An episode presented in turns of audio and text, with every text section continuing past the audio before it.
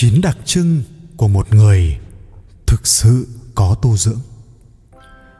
Tu dưỡng là chỉ phẩm chất, đạo đức, khí chất và lĩnh ngộ đối với sinh mệnh của một người.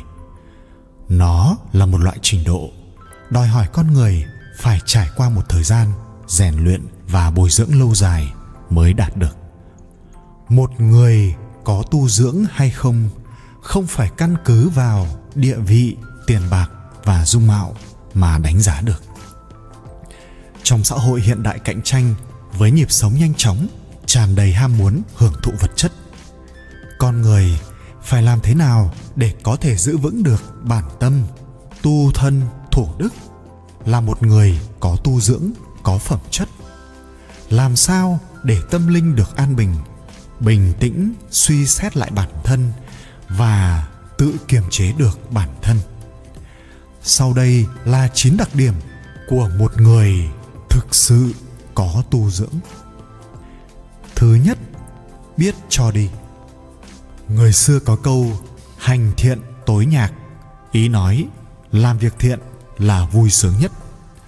Lòng người quả thật vô cùng kỳ lạ.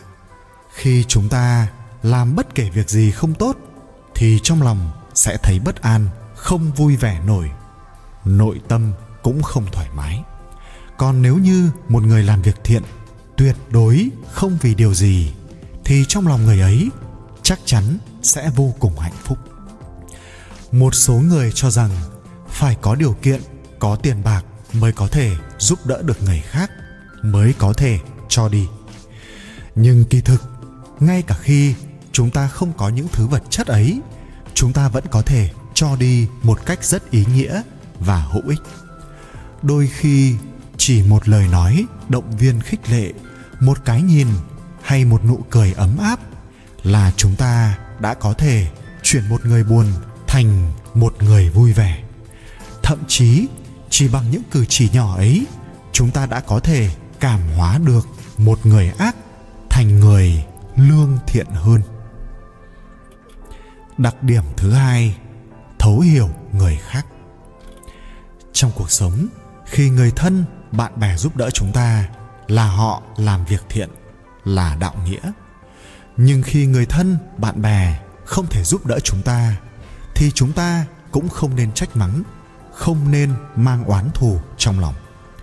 Bởi vì suy cho cùng, họ không nợ chúng ta, cũng không có trách nhiệm phải làm những điều chúng ta mong muốn. Đặc điểm thứ ba, kiên cường và tiếp nhận sống trong cuộc đời, mọi sự giúp đỡ đều là yếu tố bên ngoài. Kiên cường mạnh mẽ mới là yếu tố bên trong của mỗi người. Nó giúp người ta vượt qua sóng gió cuộc đời, ngay cả khi chỉ có một mình, không có người giúp đỡ.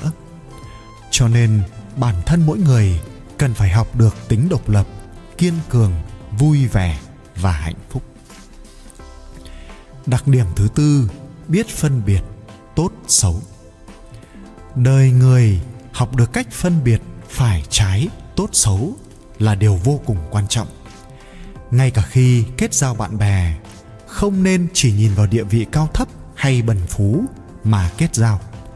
Nhất định phải phân biệt được điều gì là thực sự tốt, điều gì là thực sự xấu để hành thì mới giữ được bản tính và đạo đức của bản thân. Đặc điểm thứ năm giữ tự trọng. Ngày nay, rất nhiều người vì danh lợi tình của bản thân mà vứt bỏ lòng tự trọng và danh dự của bản thân. Những người như thế sẽ không việc gì là không dám làm, không thứ gì là không dám lấy. Họ đã đánh mất hết liêm sỉ của bản thân. Người xưa chia đức thành tám loại là hiếu, đễ, trung, tín lễ nghĩa liêm sỉ, gọi chung là bát đức. Bát đức hay còn gọi là bát đán, có nghĩa là một người mà thiếu tám đức này thì đó không phải là người nữa. Người mà mất đi tiêu chuẩn căn bản để làm người thì không thể được tính là người.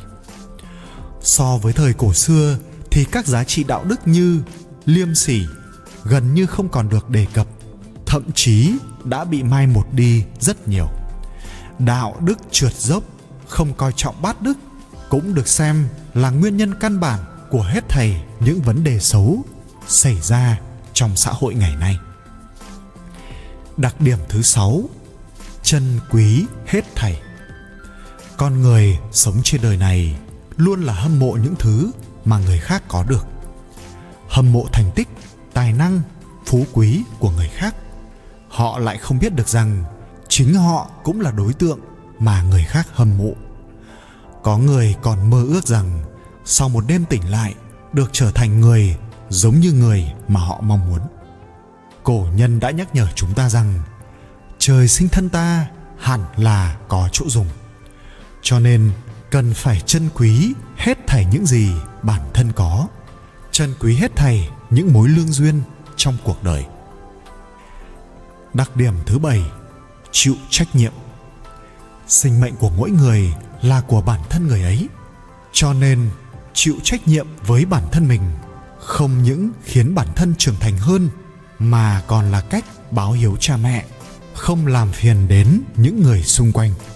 Người như vậy sẽ được người khác tín nhiệm và mong muốn kết giao.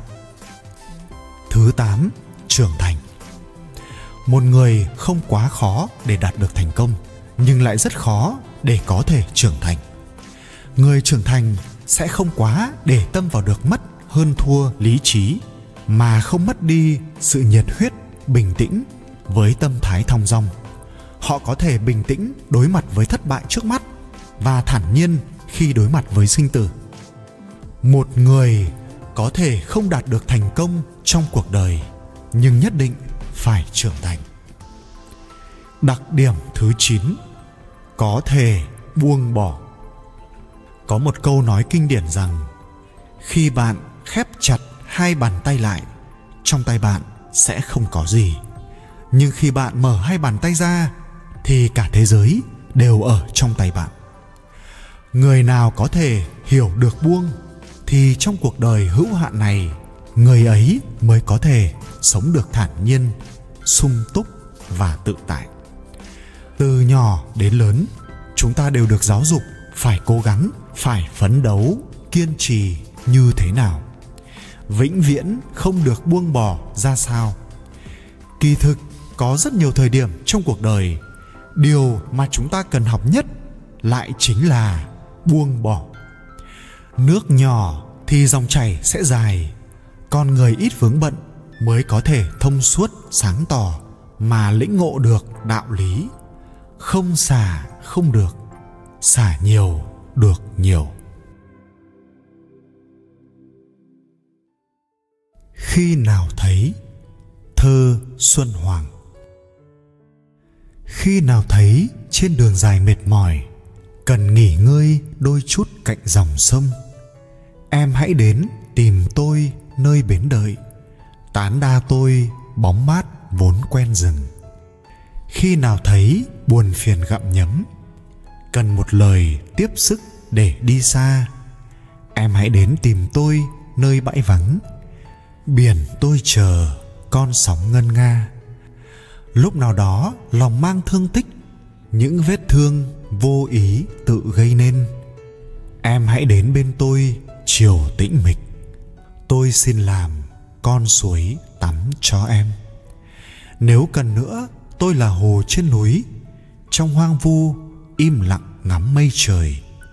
Em hãy đến chim thiên nga cánh mỏi đậu yên lành trên gương mặt hồ tôi.